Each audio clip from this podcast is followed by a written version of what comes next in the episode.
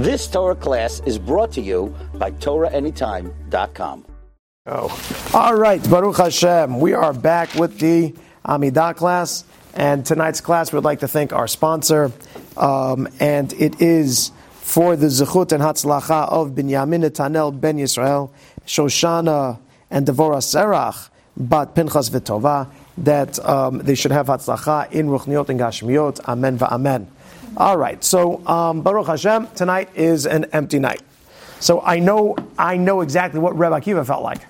You know, Reb Akiva had 24,000 students, and then the plague, and then after that, he only had five students. So I can imagine that first year, you know, like, like when he sat down and just uh, two, 23,955 seats are empty. And you just have five seats, and just like, and they're all like moving closer. He's like, hey, you can move closer. Nobody else is coming. so um, that, that, that's uh, you know. So Rebbe Akiva, thank you for teaching us that feeling. Uh, Baruch Hashem, everybody's burnt out um, from the uh, from the awesomeness of the Chagim. Uh, that um, that everybody needs a little bit of break. Baruch Hashem. Okay, so thank you everybody who did come out here tonight, and um, let's let's get started. So we're in the second part of the bracha of Alat Tzadikim. The second part of this baracha, um, it's not the second part, meaning we didn't read through the words just yet. We, we, gave out the words to you guys. But this is the second class of it. The first class was really an understanding of, literally, it was story time. The first class of, for this baracha was just telling everybody was just make sure that was on. Was just telling everybody that um, we should care for our tzaddikim because this baracha is really the blessing for the righteous, is the blessing for the tzaddikim. Now, why would we care? Meaning, we live in a very self-serving. Um, uh, world today where, where, everybody is just you know into well what do I get out of it whenever you give shiurim you have to find some segula you have to find some kind of uh, uh, um, I don't know victory dance that a person gets to do because he got something out of it. So, what do you get out of this baracha? So, we didn't get into that yet. We're going to get into that tonight. Exactly what it is that we get by um, praying for the welfare of the tzaddikim. So, what is the theme of this baracha? So, let's see. We explained um, in the past the theme of this baracha is always going to be found inside the sign off of the baracha. So the sign off of the baracha is Baruch Hashem Mishana Mivtach Tzadikim. The sign off of the baracha is Hashem is bless you. Hashem was and always will be the support and the assurance of the tzaddikim. When was this blessing said? This blessing was said at one point or another in history. When was this baracha said? So we've explained in the past that the angels, the malachim, would say the blessing that we find, all of these 19 blessings we find the Amidah, it was said at one point or another in history by the angels, and it was said specifically when God did something that they never saw within the natural circumstance of the world. When God would do something that would literally be above and beyond the natural process of existence, the angels would then come and point that out and give praise to God. So that means that God did something historically that the response was, wow, it's so supernatural that the angels themselves had to come and say, Baruch Hashem Mishan Mivtach. Now, it was something that God did obviously as a support and as an assurance for the tzaddikim. So, what point in history was this? So, um, the the the um, Mefarshim tells it tells us that this was actually a very interesting story that most people, I don't know, that they run past inside the Torah. Yosef was thought to be dead. Yaakov Avinu thought he was dead. Yaakov Avinu said, "My son Yosef is gone." He was very sad. Then Yaakov Avinu finds out that Yosef is alive. Serach Bat Asher came and thanked him and said that Yosef is alive, and he was just so thrilled. And he decided that before he dies, he wants to go down to Egypt and he wants to go see his son Yosef one last time. And he's on his way, and all of a sudden, Yaakov. Now, this is a part, I, you know, there's certain psukim that people just don't pay attention to, but very worthwhile to know. This is uh, Perek Memvav in Bereshit and Parashat Vayigash, that all of a sudden, um, Yaakov got very afraid. He's on his way down to Egypt and he got very afraid. God said to Yaakov, called him Israel, but Marot Talayla at the night he came to Vayomer, Yaakov, Yaakov, and God called to Yaakov, and Yaakov said, Hineni. Yaakov said, I'm here. Vayomer, Anochi hakel elokei avicha. I am your, your God, um, uh, elokei avicha, the God of your father. Al tira, don't worry. Merda Mitzrayim, when you go down to Egypt, That's where you're going to be made into a great nation down over there in Egypt. And Anochi Ered Imcha Mitzrayim, I, God, I'm coming down with you to Egypt. Vanochi Alcha Gam Alo, and I'll also bring you out of there. And now here comes a very odd promise. The Yosef and your son Yosef, Yashit Yado al Enecha. Your son Yosef will put his hands on your eyes. Okay. Very odd statement. You know, Yaakov is all concerned and he's like, oh, okay, shoo. For a second there, I thought Yosef wasn't going to put his hands on my eyes. What is, what's going on? What does it mean that Yosef is going to put his hands on his eyes? And, and by the way, thrilled. Thrilled. He went, let's go everybody. Yosef put his hands on my eyes. And he went running down to Mitzrayim. What kind of a promise is this that Yosef is putting his hands on Yaakov Avinu's eyes? So listen to this incredible piece. What happened over here is the uh, the Zohar tells us something fascinating. The last thing a person sees before they, well, it's kind of as their neshama, as their soul is leaving them, right when they die. It's like the last thing the eye gets to see. You get to see the Zohar rites, you get to see the Shekhinah, you get to see whatever that means. I don't even know what I just said. But you get to see some, some eminent aspect of God. Uh, whatever that is, I don't know, right? The, the Gemara first starts to say, by the way, what what kills a person. Fascinating Gemara. We don't have time to get into it, but you got to say it. Um, it. it. says that the uh, the angel of death comes, and it is it comes appeared as just a bunch of eyeballs, just thousands of eyes and it comes right over the person's bed, over, over the bed of the person, like the deathbed. And when the person sees this, the person just opens his mouth, like, opens his mouth, and it says that there's like a drop of poison at the end of the tip of the sword of this angel of death, and that drop falls into the mouth of the person, and, and that's how the person goes. Ah, incredible. Now I know. Don't take any of this literally. No, no, no. Don't, don't, don't. This is one of those Gemarot we do not take literally. There's, a, it's obviously it's a mashal for certain things. What does it mean? He's full of eyes. Why eyes? What's with the poison? What's with the so? You know, obviously we have all these different questions like Transformers, more than meets the eye, right? It, it is a lot more going on inside it. But I figured once we're talking about a person, right before that, you, know, you got to say that Gemara, but just know that is not uh, the the deep understanding. It's just the plain words of it, but it really doesn't do justice to the truth of it. But the Zohar tells us that when a person passes away, the last thing the person sees is the last thing the person sees is God, and so therefore, it's brought down. The rabbis tell us that if um, if there's a family member, if there's anybody by somebody who passes away. So, right when the person passes, you're supposed to go and close their eyes. Because after the eyes just saw God, the eyes should not see anything else. This is, uh, this is what's brought down. Right? We don't put penny, pennies on the eyes of people, right? And this is for the boatman to get you to the other side, right? We, we, we don't do that. Um, what, what we do instead is we just we close the eyes. So listen to this incredible thing. Yaakov Avinu hears that Yosef is alive. Now Yaakov was freaking out. Ya- Yaakov was just so afraid. He said, All right, so my Yosef is alive and I'm thrilled, but eh, he was living in Egypt for 22 years. Uh, he became the second in command over there. He's a politician now. You know, he's so involved with the politics, and, and we know what happens over there with these type of things. Yaakov was so afraid that he maybe physically he's my Yosef, but spiritually I can only imagine living inside the armpit of spirituality that was Egypt. I can't imagine that my Yosef is my same Yosef. And so God said to him, Don't worry. You're going to go down over there, and Yosef will be the one to close your eyes. Meaning that Yosef is going to be the one that he's going to believe that the last thing that you saw is God. And he's going to be the one, meaning that Yosef has not lost any of his belief inside Hashem, and that Yosef will be the one to close your eyes. When the angels saw this happen, so now let's fast forward. Ya- Yaakov goes down to Egypt and they set up the Shiva and all the Jews live in Goshen and he does the whole deal and he gives all his blessings and everything. And then Yaakov, Vayigva, Yaakov passes away. But the think Tani tells us that Yaakov lo met. Yaakov actually didn't die. So tonight I'm just giving you just stuff that everything I'm saying, like over here, don't take this literally. The Gemara says Yaakov lo met, Yaakov didn't die. So the Gemara asks an obvious question. The Gemara says, "Excuse me, he didn't die." It says that they embalmed him. You know, they, they, they went and put embalming fluid to keep his body for 40 days um, inside Egypt before they went and, and, transferred him up to Israel. The Gemara says they embalmed him. And the Gemara says, yeah, no, he just, he just laid there and faked it. He's like, oh, oh.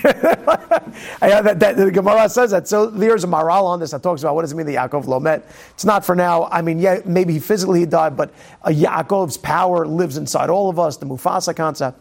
So uh, the idea, though, was that when Yaakov, yeah, I, am just going to say what I'm going to say, and if you get it, great, and if not, it's just your loss. That's right, I just said the words Mufasa concept. He lives inside you. And that's it. And if it just went, it went.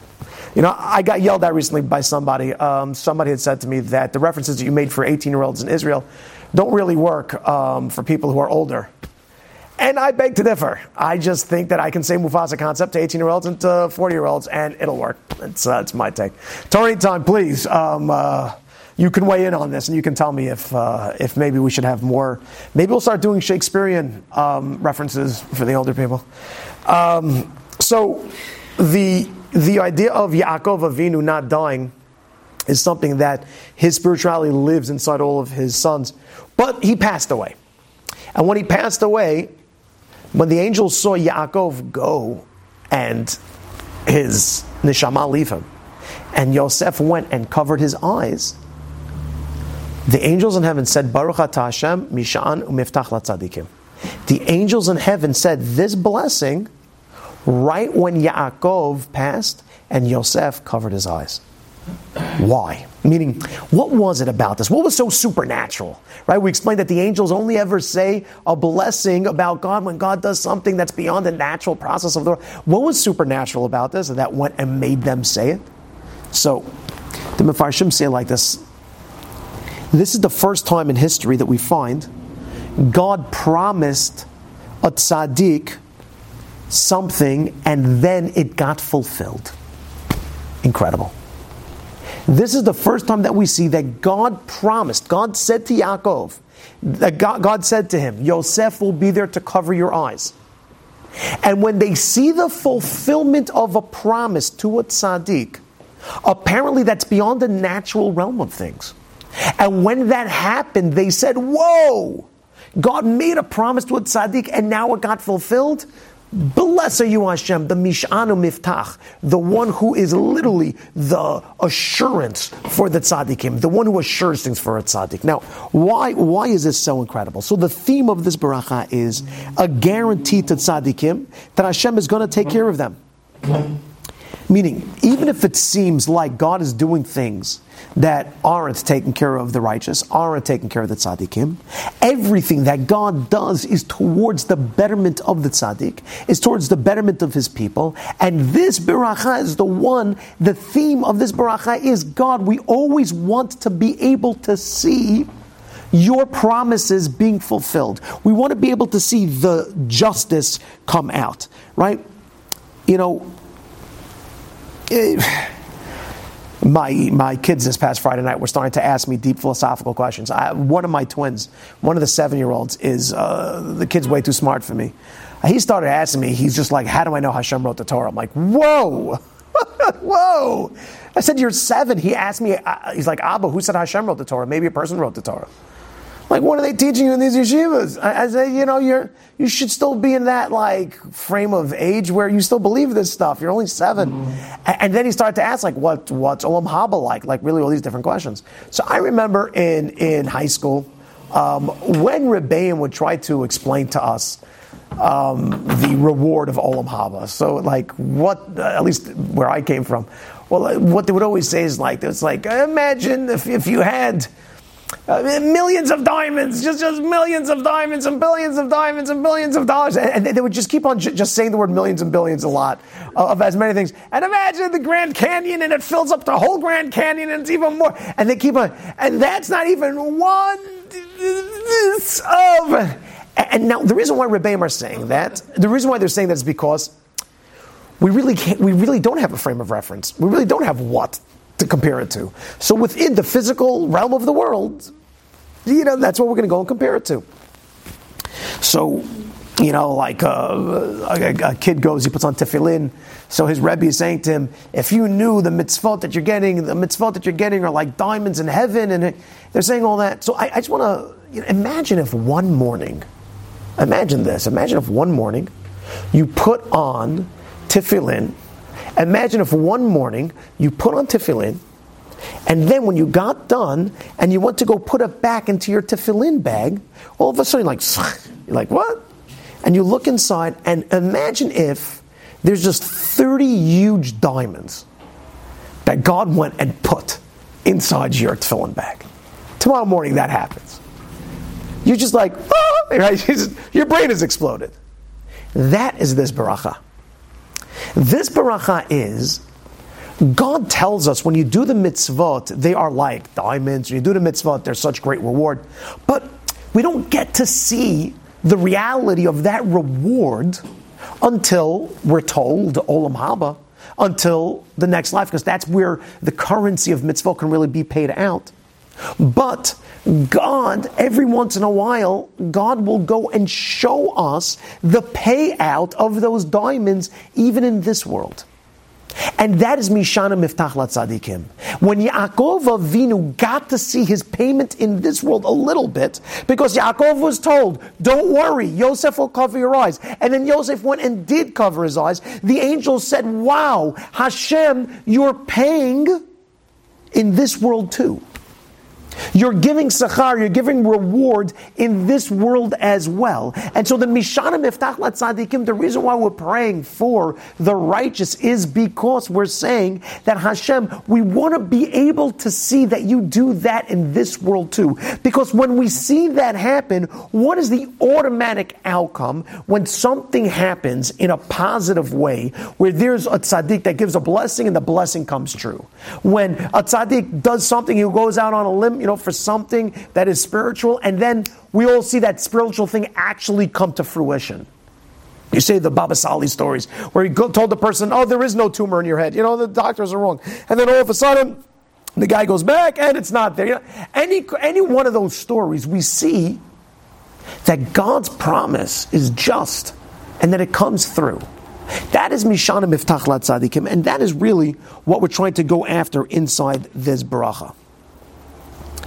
So, when the tzaddik had something good in this world, we get to see the justice from Hashem, and we see that Hashem does pay. Why, why is this here now? what's, what's with the placement of this blessing? So, we just got done. Hashiva Shoftenu Kvarishona. The theme of that baracha was, we're ready to live according to your laws. That was the theme of that baracha, if you guys remember. And then we had somewhat of a commercial baracha uh, that was thrown in later, the baracha of getting rid of the um, evil of the world. Rabban Gamliel put that in. He had Shmuel Katan write that baracha. That baracha certainly belongs there, but it wasn't part of the initial run. We explained why it was put over there. But understand that in the original lineup, we initially said to God by Shiva Shovtenu, we are willing to keep your mitzvot. We're willing to live according to your reality. And then Al HaTzadikim comes along and says, and Hashem, because we're willing to live according to reality, we want to be able to see that reality come to fruition in this world. And then what's the baracha after this? Tishkon b'toch Yerushalayim ircha. The bracha after this is, and the greatest fruition that can be brought in this world is for Jerusalem to finally be rebuilt, to have the throne of David finally put into place in Jerusalem, so that et David avdacha, the next bracha, so that the greatest assurance that you've ever given us, which is Mashiach, can finally come. So, do you guys see the buildup over here? There's a certain flow that if you take them individually, you may not feel how important they are. But when you, like Voltron, you put them all together, you put all the parts together, all of a sudden now it makes sense, and I will make the head. All of a sudden now it, it, it all makes sense, it all connects. So now, this is the baracha of us trying to say to Hashem, please bring the mainstay, bring this assurance to the tzaddikim, so that we can see that Hashem provides this is justice in this world.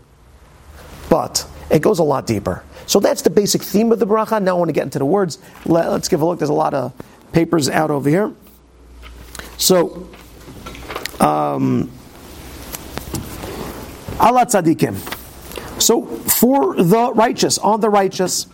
So there's a lot of different. I'm telling you, like like if if somebody really spends time in research of this blessing, um, certain times certain um, things you'll research in this religion and you'll find that everybody says the same thing or nearly the same thing. And then certain times you'll find everybody just running with their own um, with their own understanding. This is one of those times that everybody has like their own take and what these next words are. Give a look. We got tzaddikim we got chasidim we got sharon amcha beit we got zikneim we got pleta beit sofrim we got geri hatzedek we, we have a lot of different categories um, that we're about to hit, and there are many different explanations into who are these categories, whom they are, and so we'll, we'll touch on a few. Al hatzadikim. So for the righteous, what I wrote over there is they do the exact law, the letter of the law. And the pious. They go beyond the letter of the law. Okay, um, who, who are our players over here? So the tzaddikim are people who literally keep the Torah to the letter of the law. The chasidim are the ones who go beyond the letter of the law. A tzaddik would be somebody who keeps everything in Torah, but keeps everything in Torah. That means that, you know, if he lent a poor person money, and he knows the poor person doesn't have the money yet to pay back, does that person have the right to bring the ani, to bring the poor person to Bet Din to make him pay? Yes, he does. And will he? Yes, he will, because he lives exactly according to the letter of the law. And that's that that's fine. Nobody's not. I mean, that's nice. He lives everything according to the letter of the law. But then you have Hasidim. Uh, we're, not, we're not talking about Hasidim with the. I mean, it could be we are talking about them if they fall into this category. But the category is goes beyond the letter of the law. Category is is that the guy says, "Look, you know, he's a poor person. I lent him money. It would have been nice to get the money back, but I feel bad. I know the guy doesn't have the money. I'll let him just keep it." Meaning that the law states that he could go and demand the money back, but he decides to go beyond the letter of the law and decides to be nicer. You know, there are many halachot that you find that it talks lifnim mishurat hadin, as they call it. Somebody goes beyond the letter of the law, and very beautiful things are said about the people who do this. The Gemara in Rosh Hashanah Yud Zayin says, if we're mivater, if we let things go, if we go beyond the letter of the law, God lets things go. And so those are the chasidim. What are the she'eret amcha beit Israel? What are the remainder of your nation of the house of Israel?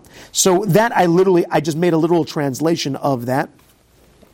Um, the uh, because there's really a, a, lot of different people. Some say that the She'eret Amcha Beit Yisrael are the teachers of, of Klal Yisrael, um, uh, that, that, that they're the remainder of the nation. Why She'eret, She'er, I mean, all these different ideas, but tonight, I don't know if we're going to have so much time because the end of this bracha really takes a lot out of me.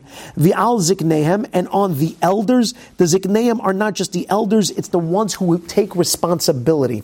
A lot of people learn that the ziknehem means the gabais of shuls, um, the askanim, the people who take care of communal matters. And to me, those people are always my heroes. Um, the ones who will put everything aside, the Hatzalah people, uh, you know, the, the, ones who really go out uh, beyond anything that everybody ever asked them to do, that, that they go to help out a lot more. The ones who take care of the shul, the ones who clean up the shul, the ones who make sure that there's always tissues inside. You know, I mean, like, like you know, the real Yidden, who, who and, and the ones who make sure that there are people who have food in hospitals. Uh, Satmar, whether you agree or disagree with their um, with their philosophy as far as Israel goes, but Lamazeh, a lot of people would be very hungry in, in hospitals if Satmar didn't step up and do the chesed that they do inside hospitals all across, I know, America, that, that literally every that they make sure that there's always food. So these are the ziknaim, the ones who really take the responsibility of Klal Yisrael. Some learn that these are the Baalei Teshuvah. The Pleta, the word Pleta in Yiddish means the Geratava. okay, so um, yeah, I, I, just I didn't make up a word. The word Pleta means the Geratava, and I think that's hilarious. I, I think that the guy who came up with that was just like, all right, I'm done for the day. I don't have to make up any more words today because I just came up with the word geratava. Um, Pleitat means the geratava. It means the leftover. Um, Beit sofreim. The al geriat tzedek. So some learned the leftover. Some learned that uh, that that could be teachers. Other learned that it's the ones who sit and learn Torah all day. The ones who are left over in the Bet Midrash. The people who sit in kolel. Or it doesn't have to be kolel. You know, I I, I remember uh, uh, there was this. Um, my brother-in-law came to Israel, and there was this very well-to-do Jew who paid for my brother-in-law to come to Israel because there was a question that their community needed to ask Reb Chaim Kanievsky, and they sent my brother-in-law as the emissary, as the shliach, to go and to ask. And so when he asked the question, um, after he got done, so uh, this uh, this uh, very rich to do whatever person um, told my my brother-in-law that the driver that I sent for you happens to know a handful of like hidden tzaddikim in Israel that really nobody ever goes to, and you have him for the rest. He basically is going to ask him to take you to those people. Now I was hanging out with him, so he was like, my brother said to me, he was like, all right, you know, I'll bring you to a few. And I thought, whatever, like, what does this guy know? He really, these were people like no one. There was one place we pulled up in the middle of Geulah, you know, in, in middle of like right over there, you know, by Mesha, but like by Geulah, we come in and he said to us, there's a guy who sits over here. He's been sitting here now, I think, for, they said for like 50 years or something. I'm trying to remember what his hours were. Um, basically, uh, he would come he would come home from shacharit, he would eat breakfast, and he would sleep for about three hours, and then at about I don't know 11 in the morning, he would go to the bet midrash and learn all the way until netz. That's it. That's the whole thing. He would learn until Netz Hachama the next morning, uh, like until like five in the morning. And, and, people would come and bring him food and stuff. Like, but if not, he would. And, and he's been doing this for years and years and years. I, I don't even remember his name. He, he's just so we. So I was like, come on, like there's really a person in Yerushalayim. He's like, yeah, nobody. But so I'm like, I have to meet this guy. We come, we show up, and, and, sure enough, there's like one seat, and like there's a Gemara open, but it was open like this, meaning like it was just open to the front cover, but it wasn't. So I come up, and like, what a jip! it's, was nine o'clock at night. Excuse me, what, what is this? And um, the people sitting around said, "Oh, you're looking for Reb, whatever, Askan like some Yiddish name." And like, "Yeah." They said, "All right, look." They said, um, "A lot of times he learns to the point that he just falls over." And so, like, we decided, the people who sit around decided that we force him to go to sleep every once in a while. So right now, we basically just carried him up to the Ezrat Nashim, to the women's section upstairs. There's a few benches. He's out cold over there. They said, please don't go wake him up. Just, just, just let the poor guy, you know, just, just have a few minutes sleep. Because the second he wakes up, he comes running downstairs. He yells at us, like, "Why'd you do this?" And, and then he keeps on. So I didn't get to meet him, but uh, you know, are, are, are they making up a story and they all laughed afterwards to say we fooled another tourist? Could be. or we fooled another one with our empty Gemara. Uh, it could be, but I don't think so. You know, I trusted this guy at least. Point is, is that there are people in Israel who are plate up Bitzofram. There are people who. The what? Right, right, there you go. So I'm saying there are people who are perfect example. That, that that's it. Yomam valayla and yomam valayla. That they're not looking for fame. They don't want fame. They don't care for it. They say that Rav Ovadia, before he got voted in to become whatever it was, that hey, yomam valayla, just sitting and learning and sitting and learning. So they are great people bits of frame. And so for those Valgariat Tzedek and for the righteous converts, these words Geriat Tzedek were not initially in the Amidah. This was added in later. Uh, Rabbi Gamliel put this in later on because um, in his times, the converts, unfortunately, um, were being chastised a lot. It, it, it, there was, it's a very interesting thing. Um, you see it even to this day. When people are being persecuted, a lot of people in the world want to join those who are being prosecuted. A, a very interesting thing, like you find like people in the third world countries that people are trying to go there and like be a part of them. So, so they bring historically. Um, when the Jews during the second Beit Mikdash, when you had the Christians and when you had um, the Baitusim Netzadokim, a lot of goyim were seeing that the Jews were being prosecuted. A lot of them wanted to become gerim. I'm telling you, it's not a fascinating thing. But a lot of them want to become Gerim. He brings up, I believe it was in this book that I found. A lot of them want to become Gerim. And the problem is, is that, uh, you know, are you really converting for real? What, what do you, it's a very odd. So a lot of them were being pushed away. Those that became Gerim were very questionable. Or what's the reason that began? So they went and put into the Amidah also to pray for the Geriat Tzedek, also to pray for the, uh, for the righteous, for the righteous Gerim, meaning aren't all Gerim righteous, and so they put in Gerei Tzedek because for back then there were certain Gerim that weren't so righteous. They were coming in for some odd reasons, and so therefore they Gerei Tzedek. For today, I know that uh, I, I, have personal friends who are Gerim. It is not easy for Gerim, a lot of difficulties that they go through, and so we pray for them as well. And then finally, Ve'alenu, and us, which is pretty cool. Um, no, I, you know, we get to throw ourselves into the mix, meaning you're going to see how this works. This is such a, a, you know, this is such a Jewish bracha. Uh, we have all the tzaddikim. That, you know, you know, we, we have all the greatest people that we just listed. And by the way, in us, Lenu, we kind of slip in our our lives to go with them. Hashem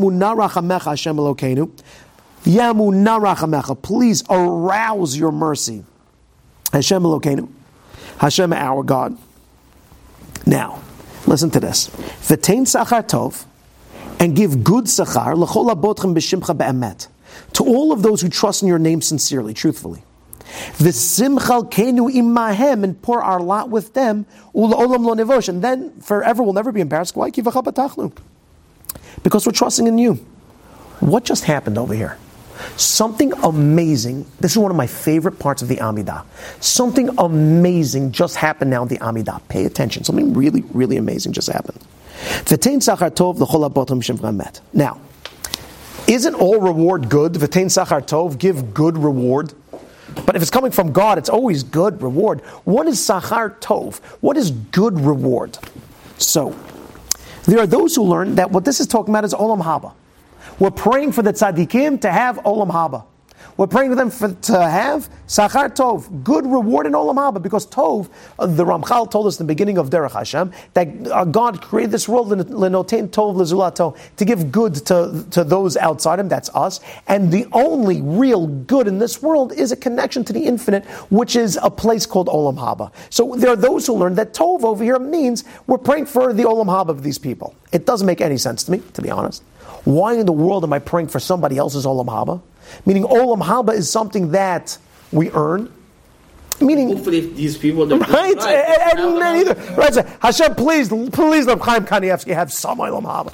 Right? It's, it's, it's, it's, a very, it's a very weird kind of thing, and and more than that, you know, it's it's it's almost like me praying for somebody to to pass the the bar exam.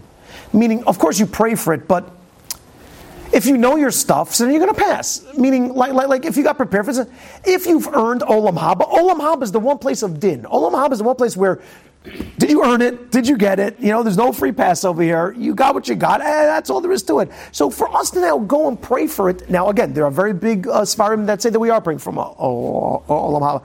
One of my students once had a beautiful shot. I, I love this shot. One of my students called out and said, Rabbi, maybe the reason why we're praying for them to have Olam Haba is because, you know the very famous thing when you pray for somebody else to have something, you get it first?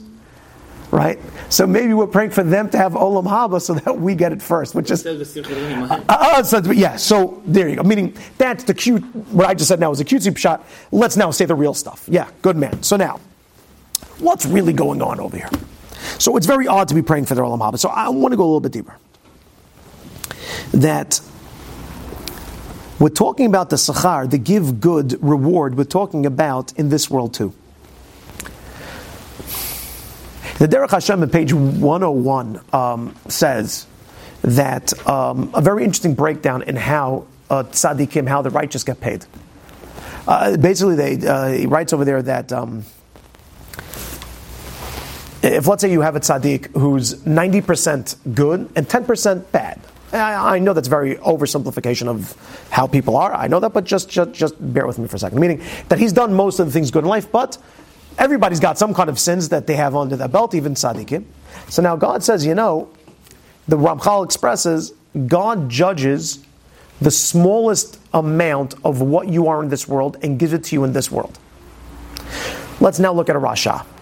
An evil person. An evil person is, let's say, 90% evil, done really bad stuff. But even an evil person has crossed an old lady over the street once, you know, like, even evil person's given charity once or twice, has given people compliments, you know, have done good things. So an evil person, let's say, has 10% good and 90% bad.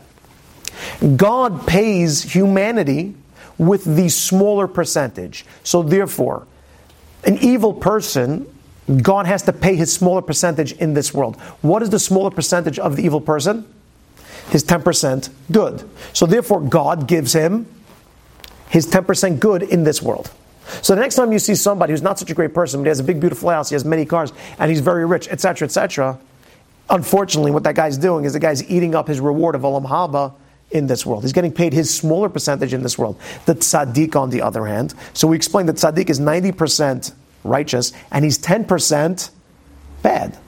And so God says, I got to pay the smaller percentage. And what that means is, is that God is going to pay out his 10% bad in this world. And that's why the tzaddik, unfortunately, gets sick, broken leg, no money, you know, all these different things. You know, that tzaddik has certain pains in this world that people say, how can God be uh, causing this tzaddik to have that? The answer is because what God is doing is God is kind of cleaning up the tzaddik's 10% of bad in this world, so that when the tzaddik goes up to Shamayim, he doesn't have to have any time in Gehenna, any time in hell. Instead, he goes right to his set place in Olam Haba.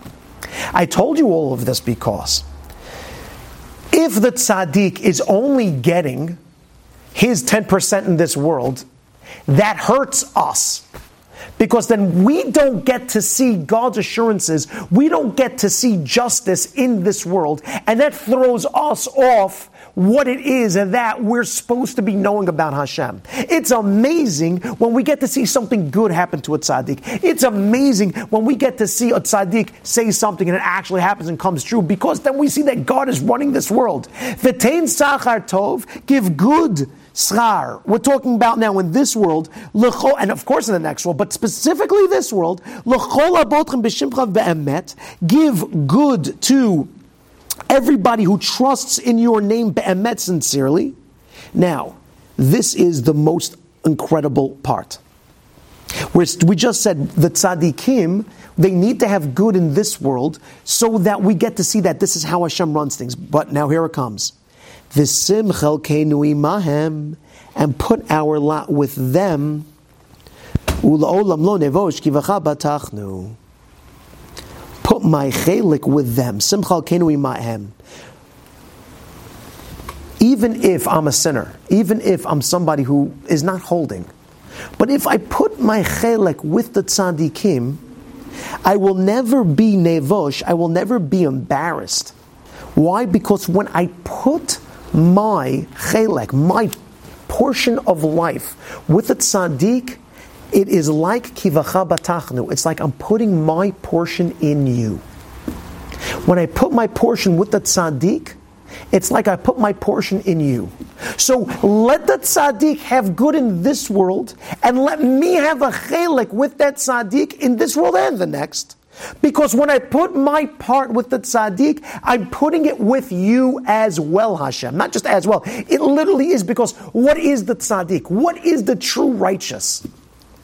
You know, in the news when we hear uh, a big rabbi did something wrong, he cheated some money out of somebody, he money laundered, he, you know, or did, God forbid, certain things that are very unbecoming of somebody rabbinic nature. Was so hurt. Was so hurt. If a Jewish lawyer did those things, we would say, oh man, you know, how can a Jewish guy do that? But we wouldn't, we wouldn't be as. Why are we so hurt? Because we considered them godly. Because we look up to them when we say, that's not me. They're actually not just talking the talk, but the tzaddik is walking the walk. He's doing it. He's real. He's real. And, and, and, if I can connect to that, if I can have a chelik with that, so Hashem will then start to put our life with them. Let me explain how deep this goes. What does it mean putting our chelik with the tzaddikim? What, what does it mean putting our, our, our part into the tzaddik? So God gave us tzaddikim in every generation to be the ones to turn to, to figure out what is it about us. Hashem, oh, what do you want from me? What are we supposed to be doing? What is my reality? The tzaddikim are here to give us clarity inside where it is we're supposed to be going. If somebody thinks he can figure it out on his own, he will not get this chelik with them. And unfortunately, many times they'll end up in a very, very bad place, a place of despair, only because they should have jumped into that. You know, uh, the reason why I'm here now in Los Angeles is because I put my chelik with my Rebbe. I didn't want to leave Israel. I've told you this many times. But I trusted, and I still trust that my Rebbe, Rav Berkowitz, was the one who, who, who, told me that no, you have to leave Israel. I was doing a lot of good in Israel. I was teaching a lot of Torah, I was teaching a lot of class and everything else.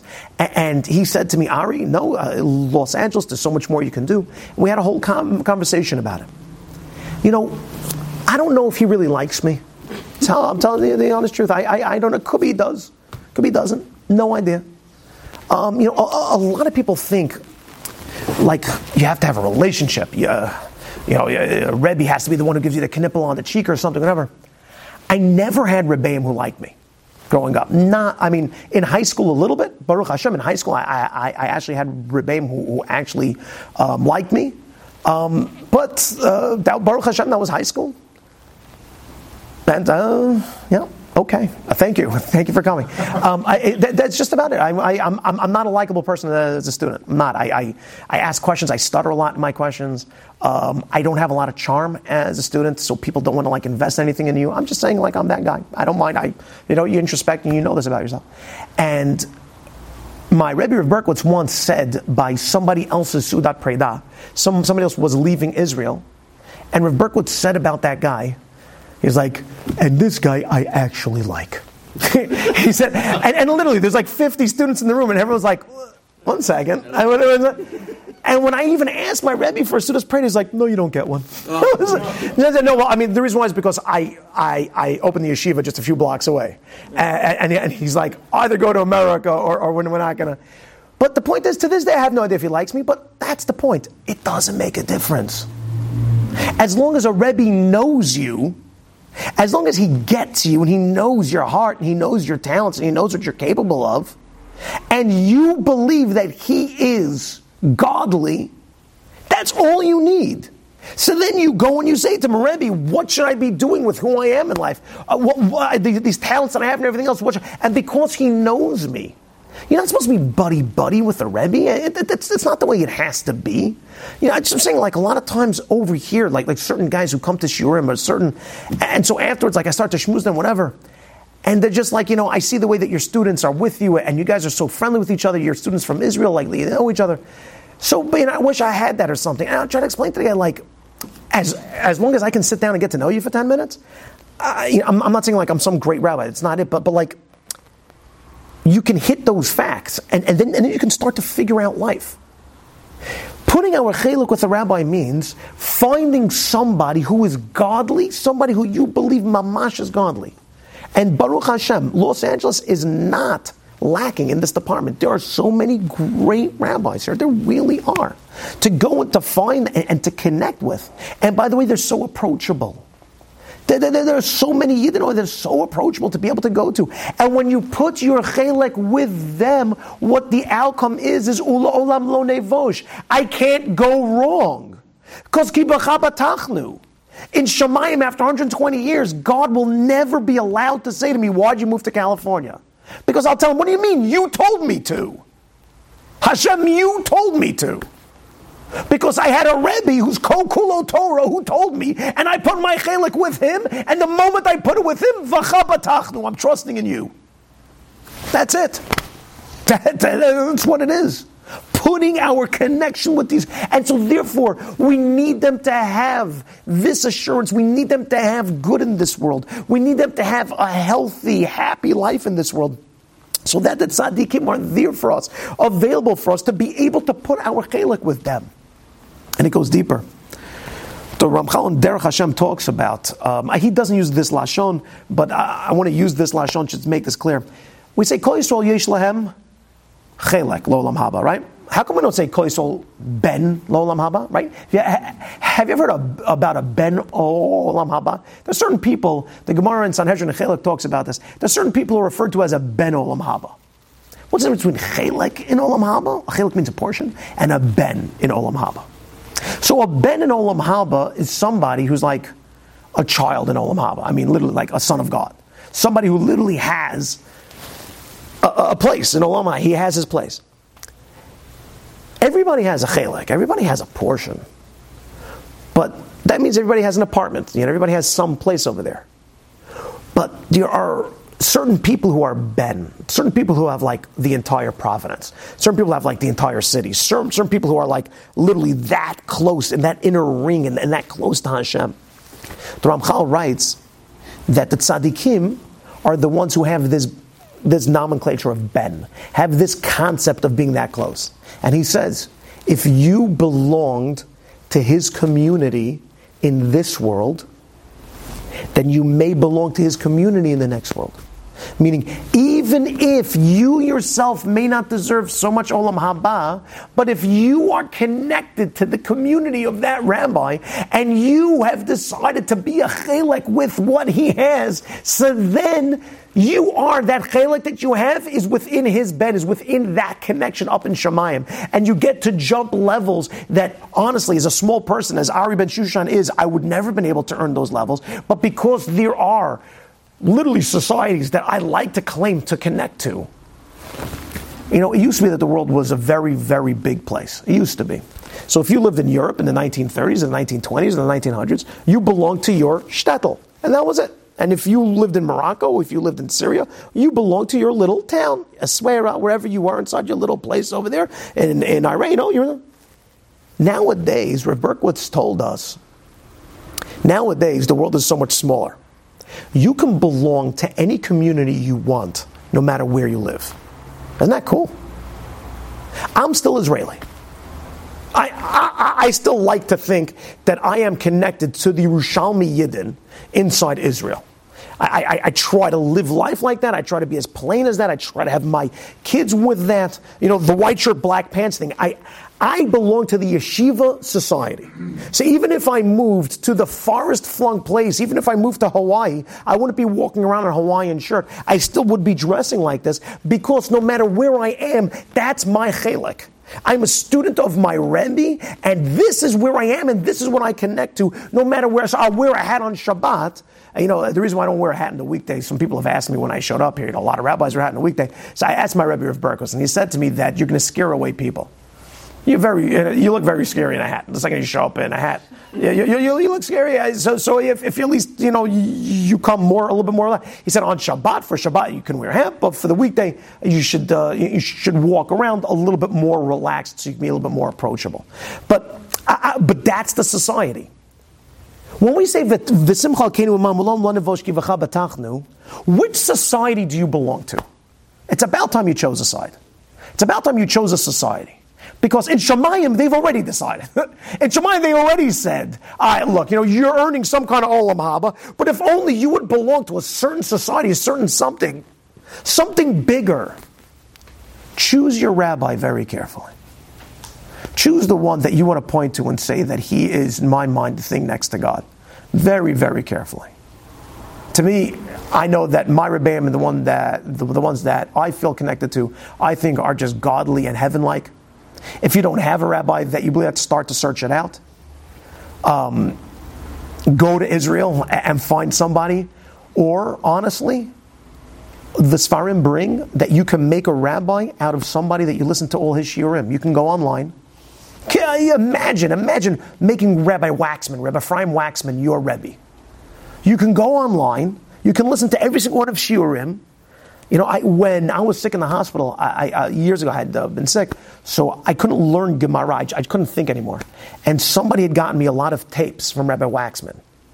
He changed my life. Uh, uh, uh the tapes he had on anger and a few other things, uh, you know, really, really did just, just a world for me. I consider him my Rebbe in a lot of things. And, you know, it's amazing how Hashem would have it that I would end up my wife's family lives in Rebbe Wachsman's community. So, I, so I, I, actually got to know him. You know, I, I, I, you know, it actually came to fruition that, that I, I, can actually talk to him. He, I don't know if he knows my name or not. And again, does he like me or not? It, it doesn't make a difference. That's what I'm trying to, like everyone, you know, the reason I keep on saying this is because it doesn't make a difference. Too bad in Rebbe Wachsman. Meaning, I'm going to go up and talk to him and ask him stuff and make him my Rebbe, whether he likes it or not. I'm going to go make Rebbe my Rebbe, no matter he likes it or not. So there are different ways that people can go and mamash have this connection. And when you do that, when you have that connection, just know you made the right decisions. When you go up to that Rebbe and say to him, because in life we always have these questions, right or wrong in certain things, and you go up to Rebbe and you say, Hineni, Rebbe, what should I do? And the Rebbe will sit down, he'll work it out with you. And if this Rebbe is really what we consider tzaddikim chasidim, it's God Himself telling you what to do. This is what God gave us a gift called tzaddikim. So, and so therefore I won't be embarrassed. What does embarrassed mean? The Ramchal writes that, um, know, we're finishing now, the Ramchal writes that Gehenna is literally hell, is just a place of knowing the level that you could have been, but you didn't get there. That that that, that, that, that's what he brings in in in, uh, in um, in Yesharim and other places. That it's this burning feeling of I could have been that much closer and I didn't. It's it's a burn of embarrassment of I could have been something bigger, but I'm not. Ula olam lo nevosh. Ula olam forever. Forever is talking about this world and the next. Olam lo nevosh, and forever you won't be embarrassed. Not in this world because you're following what it is that the rabbi told you, and not in the next world because you can say to Hashem that I was boteach in you. Ula olam lo nevosh kivacha batachnu, because Hashem, I trusted in you. And it's on your terrific chesed. That's what supported me. You know, we say that tzaddik ozer v'Hashem mikayam, that God's great chesed is, is that once the tzaddik, once the words come out of his mouth and he says, you should go and do this and not that, in Shemayim, even if they went, uh, even if they were thinking to go a different way, but the tzaddik there, that's it, that's the chazdecha hagadol. That Hashem gave a terrific chesed to us called tzaddikim, that they can go and they can literally plan out and make a reality where there wasn't one so that we have a beautiful path, literally just blazed for us by the rabbi that we went to, and we have this connection. It's an incredible thing.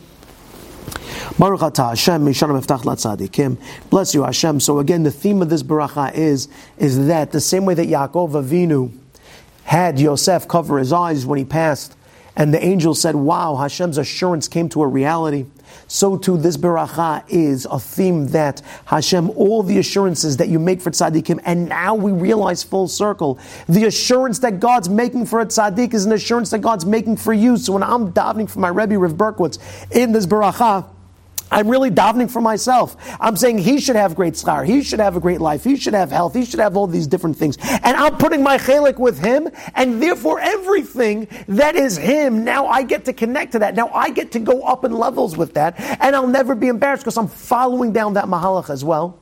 And remember how this flows inside the whole Amidah. That the brachot before this, we're talking about living in God's law. And now this bracha tells us by living in God's law, the amount of assurances that we get that life will be good in this world and the next. The next bracha, which is going to be Yerushalayim Ircha, which is going to be the bracha of telling us, God, your greatest assurance, which is to bring the Chisei David Avdacha to build it, to bring Jerusalem back to its glory, to finally have Etzemach David Avdacha, to finally have the greatest answer, which is Mashiach. Mashiach. So each of these flows. So now we're kind of knocking on God's assurance place. And we're saying to him, you assured us certain things. You assured us that tzaddikim will be taken care of. When we see that tzaddikim will know how to act, will know how to become, will know how to earn, will know because they're the ones telling us, because we're connecting to them. And then we'll know the next level of seeing the greatest assurance, which is Mashiach. Amen. Have a great night. Okay. So, um, wow, uh, this is depressing. I got. You've just experienced another Torah class brought to you by TorahAnytime.com.